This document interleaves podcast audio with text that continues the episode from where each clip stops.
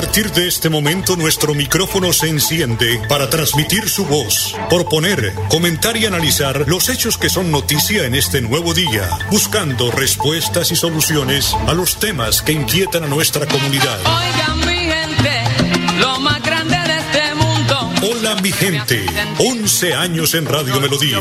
Hola mi gente, para que la voz de la comunidad se escuche. Hola mi gente. Lo llamé. Hola mi gente, presenta Amparo Parra Mosquera, la señora de las noticias.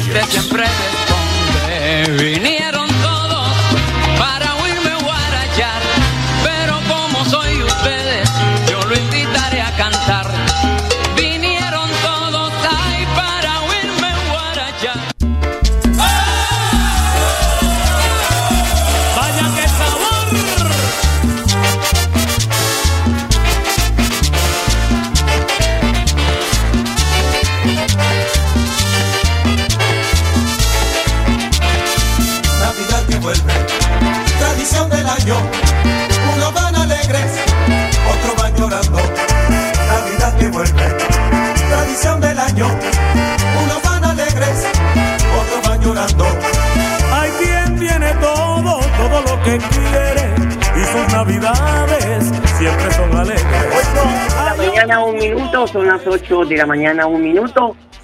Hola mi gente, muy pero muy pero muy buenos días. Hoy es jueves 2 de diciembre y cada 2 de diciembre se conmemora el Día Internacional de la Abolición de la Esclavitud. Esto para conmemorar la fecha exacta en la, que en la que la Asamblea General de la ONU firmó pues el convenio para la represión de la trata de personas y la explotación de la prostitución, además de jóvenes, de niños, en fin. No obstante, esta organización aún hoy en día sigue luchando contra las formas modernas de esclavitud que no se han podido erradicar en el mundo, como el trabajo infantil, trabajo obligado, en personas que secuestran, en eh, muchas eh, pues eh, personas que eh, trabajan en esta situación de delito contra personas, contra seres humanos. Son las 8 de la mañana, dos minutos, como siempre, don Arnón Fotero en la edición y musicalización de este su programa Hola mi gente. Hoy el Padre Sassano nos practica sobre esos momentos que tenemos para conversar con Jesucristo. Mateo 15, del 29 al 37. Jesús se sentó. Lo primero que vamos a ver es que le llevaron. Jesús recibe a personas necesitadas, privadas de cosas. Hoy qué bueno que puedas llevar a Jesús de aquellos que te sentís limitado y privado, que le puedas manifestar cara a cara y decirle, mira Señor, hoy me pasa esto. Qué lindo saber que hoy Jesús se sienta para escucharte y para sanarte. Pero una linda pregunta, ¿vos te sentás con Él? ¿Hablas con Él tus carencias, tus necesidades? ¿O estás sin tiempo, sin tiempo como para sentarte y hablar con Jesús y decirle todas tus carencias? Claro, mientras vos le vas hablando a Jesús, estás moviendo, te estás haciendo esto, estás haciendo el otro, y me imagino a este Jesús que te está mirando y que te sigue con la cabeza, y que te sigue con la mirada, estás haciendo una cosa, estás haciendo otra, estás mirando acá, estás mirando allá, estás viendo los papeles, o mientras le estás hablando estás en la computadora, en fin. Sentate y habla con Jesús, que Jesús está sentado para escucharte a vos. Pero entra una segunda visión, la pena. Y Jesús muestra actitudes humanas y de cercanía. Y es la actitud que vos y yo tenemos que tener ante, ante y junto a nuestros hermanos. Porque no podemos ser cada vez más insensibles en la vida. Parece que nos vamos haciendo robots, que va pasando el tiempo y nos vamos haciendo más viejos. Parece que cada día que pasa es como que te vas almidonando y convirtiéndote en piedra. Cada vez te sale más eso de prepear al que está al lado tuyo, lo retás por cualquier tonterita. Incluso parece que, parece que a tus familiares lo tratas más como empleados y volvés a, esa actitud de, de desilusión o de ataque. Por eso hoy volvé a humanizarte, a preocuparte por aquel que tenés al lado tuyo, aquel que está junto a vos. Y por último, sobraron. Cuando uno da el corazón siempre sobran cosas. En la vida hay que ser una persona entregada, dar sin medida. Y en este sentido siempre vas a ver milagros, cuando hay generosidad, cuando hay actitud de cercanía y de generosidad. Hoy demos gracias a Dios por tanta gente que es solidaria, que es generosa, ¿Cuántas cosas pudo y puede hacer la iglesia por tu generosidad? Hoy hace un milagro a alguien. Sí, sé generoso. Y no me refiero a que le des plata o esto, el otro, sino dar de tu tiempo, dar de tu escucha, dar de tu mirada, dar de tu caricia, de tu cercanía, en fin, te lo dejo tu total libertad, que yo sé que vos sabes dar. Que Dios te bendiga en el nombre del Padre, del Hijo y del Espíritu Santo. Cuídate mucho. Gracias, Padre. 8 de la mañana, 5 minutos. Vamos a una pausa y ya regresamos. Florida Blanca progresa y lo estamos logrando. Logro número 105, Parque Infantil y Gimnasio al Aire Libre, Barrio El Carmen. Luego de 20 años de espera, el alcalde Miguel Moreno hizo realidad el sueño de la comunidad del Carmen de tener espacios seguros para compartir en familia. Una inversión de 215 millones de pesos para el beneficio de más de 7 mil personas. Gracias a Dios porque nos hacía mucha falta tanto para los niños como para la tercera edad. Porque con obras, el progreso en la ciudad es imparable. Unidos avanzamos. Alcaldía de Florida Blanca, Gobierno de Logros. Llegó el momento de ponerte al día con tus comparendos de tránsito en Bucaramanga. Si tu sanción fue antes del 30 de junio de 2021, benefíciate con descuentos del 100% en intereses de mora, 80% en la deuda de capital para motocicletas y 50% para carros. No dejes pasar esta oportunidad. Consulta los plazos en www.transitobucaramanga.gov.co. Alcaldía de Bucaramanga. Gobernar es hacer.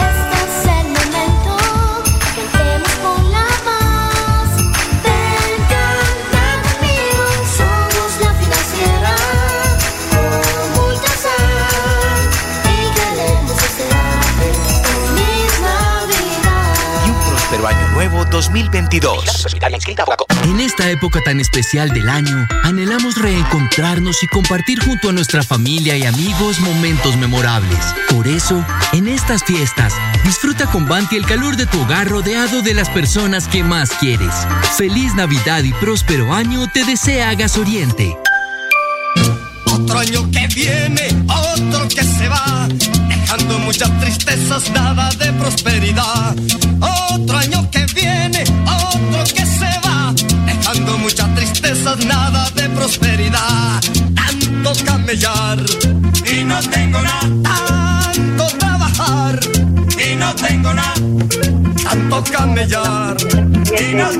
Son las 8 de la mañana, 7 minutos. Bucaramanga ya tiene el libro de sus 400 años. Es un regalo de la Universidad Industrial de Santander. Por esto la UIS, en cabeza de su rector Hernán Porras Díaz, presenta a la ciudad y al país el proyecto editorial con el que pues espera impulsar la celebración del aniversario número 400 de la ciudad de Bucaramanga.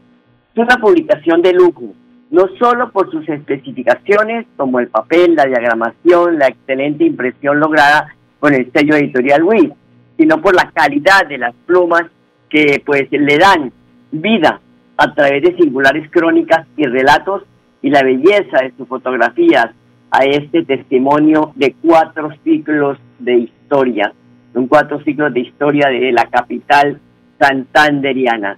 Un buen, un lindo regalo para Bucaramanga. 8 de la mañana, 8 minutos.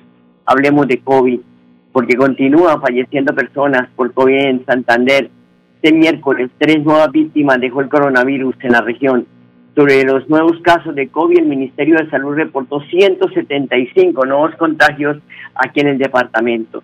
Y es que en las últimas horas el gobierno departamental, en un puesto de mando unificado, implementó varias estrategias con el fin de mitigar el comportamiento de la pandemia en el departamento. Recordemos que ya se, este mes es crucial porque pues son eh, eh, reuniones familiares, nos hemos relajado tanto que dice uno, bueno, aquí puede suceder muchas cosas. Pues eh, Luis Felipe González, el gerente para la estrategia COVID de la gobernación de Santander, y esto explica. En reunión del puesto de mando unificado celebrada el 1 de diciembre del 2021, en compañía de las diferentes alcaldías municipales, secretarías de salud, salas situacionales, IPS, EPS, académicos y diferentes gremios, se han considerado unas medidas importantes para todo el departamento en estas fechas decembrinas. La primera medida es que se solicitará el carnet de vacunación a la población comprendida en edades entre 12 a 17 años con una dosis desde el día 1 de diciembre del 2021 y para todos los mayores de edad con esquema completo a partir del 14 de diciembre. También una medida importante es ampliar y expandir la vacunación de manera nocturna en inmediaciones a todos los centros de entretenimiento para que de esa manera la población pueda acceder de una manera más fácil a la vacunación, también como de manera voluntaria. Se colocará un puesto para la toma de pruebas PCR en el aeropuerto Palo Negro, para que de esta manera viajeros nacionales e internacionales puedan acceder a la prueba PCR. Regular fase de aislamiento selectivo, distanciamiento individual responsable, así como también aislamiento en los municipios con ocupación de las unidades de cuidado intensivo mayor al 85%, previa autorización del Ministerio del Interior según lineamientos nacionales por cada una de las alcaldías y un plan de choque específico municipal en estas fechas decembrinas y también para todas las ferias y festividades del mes de enero en cuanto a reducir los riesgos de accidentabilidad general y el uso indiscriminado de la pólvora. 8 de la mañana, 10 minutos. Y la Secretaría de Salud Departamental distribuyó más de 50 mil dosis de Sinovac para la población infantil de Santander. Según el reporte de la autoridad sanitaria, más de 100 mil niños se han aplicado la primera dosis, lo que corresponde a un 33% del total de esta población. Y recordemos que hay pruebas gratis de COVID-19 en las diferentes alcaldías de los municipios del departamento de Santander, eso lo reporta Piedecuesta, Florida Blanca, Girón, en fin, para que vayan y asistan también aquí en Bucaramanga a estas pruebas que se están haciendo incluso puestos que se tienen en los parques más emblemáticos de la ciudad. 8 de la mañana, 11 minutos, una pausa, ya regresamos.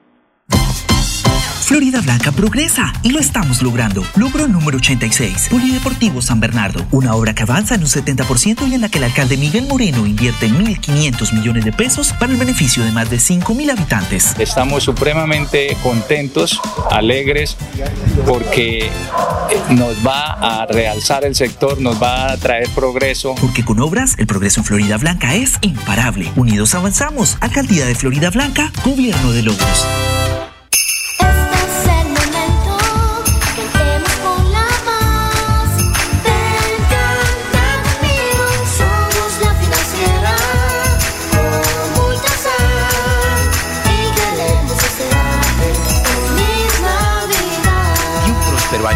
2022. En Vanti hacemos todo lo que está en nuestras manos por brindarte un servicio económico, seguro y amigable con el medio ambiente, para que el gas natural siga estando a tu lado, acompañándote en diferentes momentos de tu vida. Vigilado Superservicios. Por la ribera se ven arbustos y cocoteros. Por la ribera se ven arbustos y cocoteros. Negros pescadores en canoa vienen ya como lanzas van hundiendo sobre el lobo su cañal. Las noches iluminadas me recuerdan el Edén. Por todas partes prendidas, estrellitas allá se ven. Que va llegando Juan. 8 de la mañana, 13 minutos. La Registraduría Nacional del Estado Civil anunció que la presentación del carnet de vacunación no será exigida en las elecciones de los consejos municipales y locales de juventud. Estos comicios pues serán llevados a cabo este domingo 5 de diciembre y según la entidad dirigida por Alexander Vega cumplirá con todos los protocolos de bioseguridad en los 6.058 puestos de votación habilitados. La entidad aseguró que en las más de 19.900 mesas que habrá instaladas se contará con energía antibacterial y el alcohol, con lo que se espera que los asistentes a la jornada se desinfecten constantemente las manos y reducir el riesgo de contagio del virus. Sin embargo, para el concierto por la democracia joven que se llevará a cabo en la tarde del domingo 5 de diciembre, será obligatorio portar el carnet de vacunación y el certificado y haber participado en los comicios.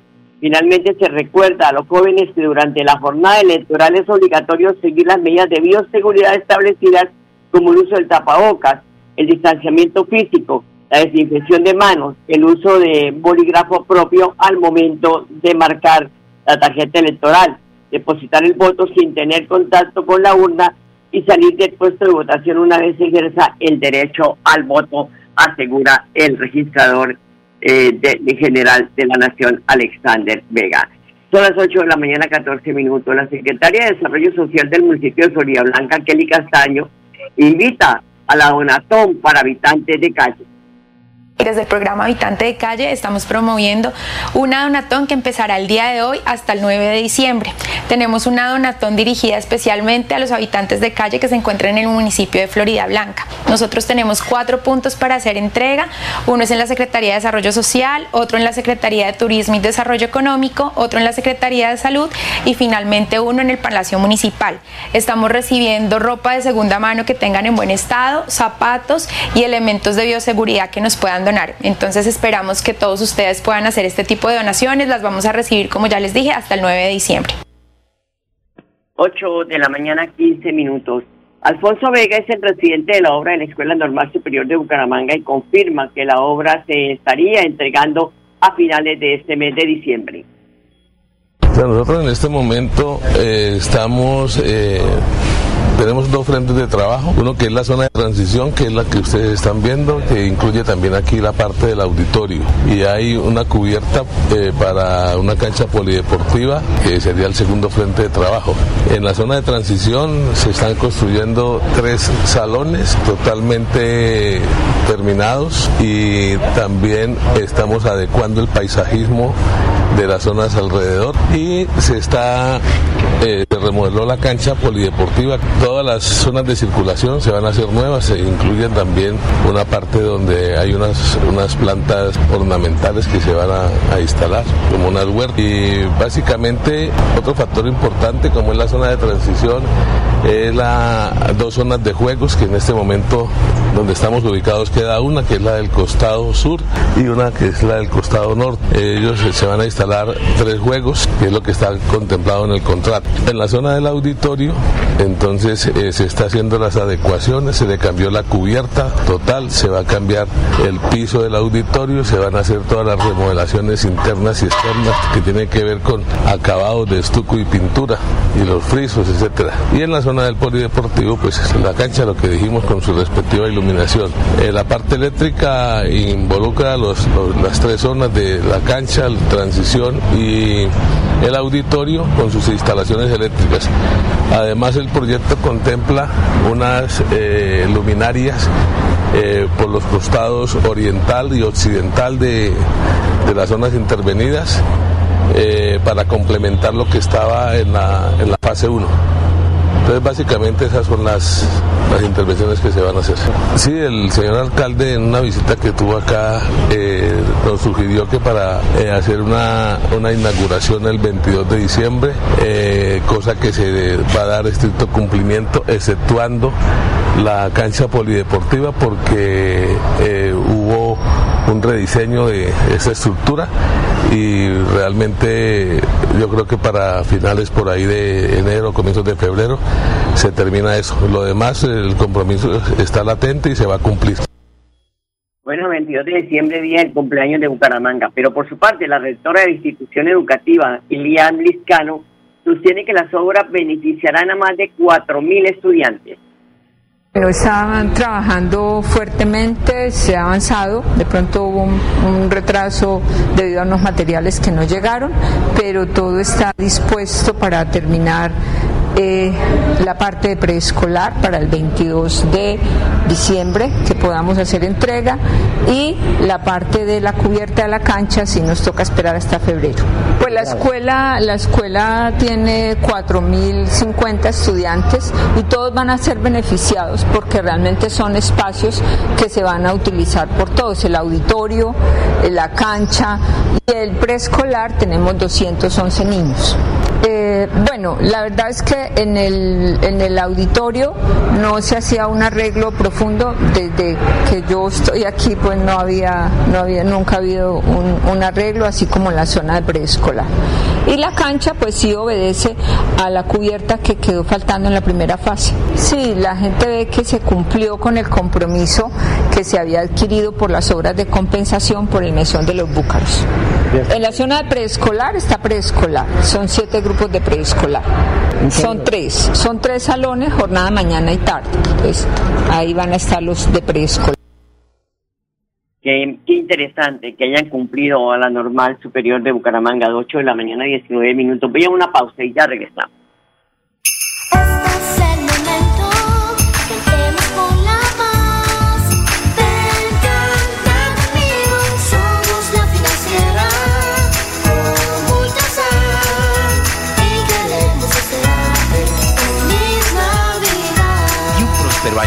2022. Cuidado. Si vas pasando la calle, evita hablar o chatear por celular. Recuerda que el peatón es el actor más vulnerable en las vías. Cuida tu vida, porque en un instante todo puede cambiar. Una campaña de prevención de la Dirección de Tránsito de Bucaramanga. Alcaldía de Bucaramanga. Gobernar es hacer.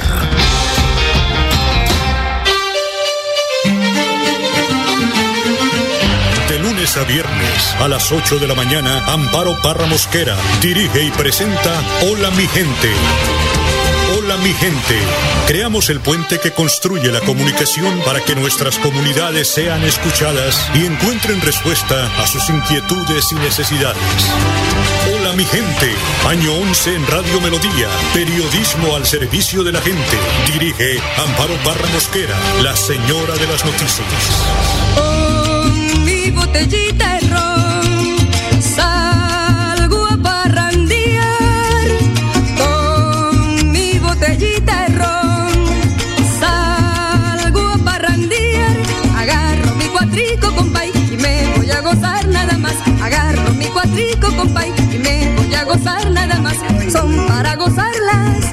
Estas navidades Estudiar a distancia pues nunca estuvo tan cerca. Los beneficios que ofrece la Universidad Industrial de Santander. Entre la variada oferta académica, la UIS le ofrece la posibilidad de estudiar bajo la modalidad virtual y a distancia.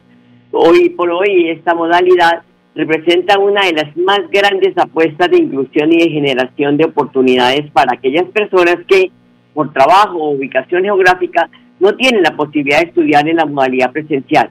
Mayor información para este programa pues, que está ofertando en este primer periodo académico del 2022 en la modalidad de educación virtual y a distancia lo pueden hacer a través de www.wis.edu.co.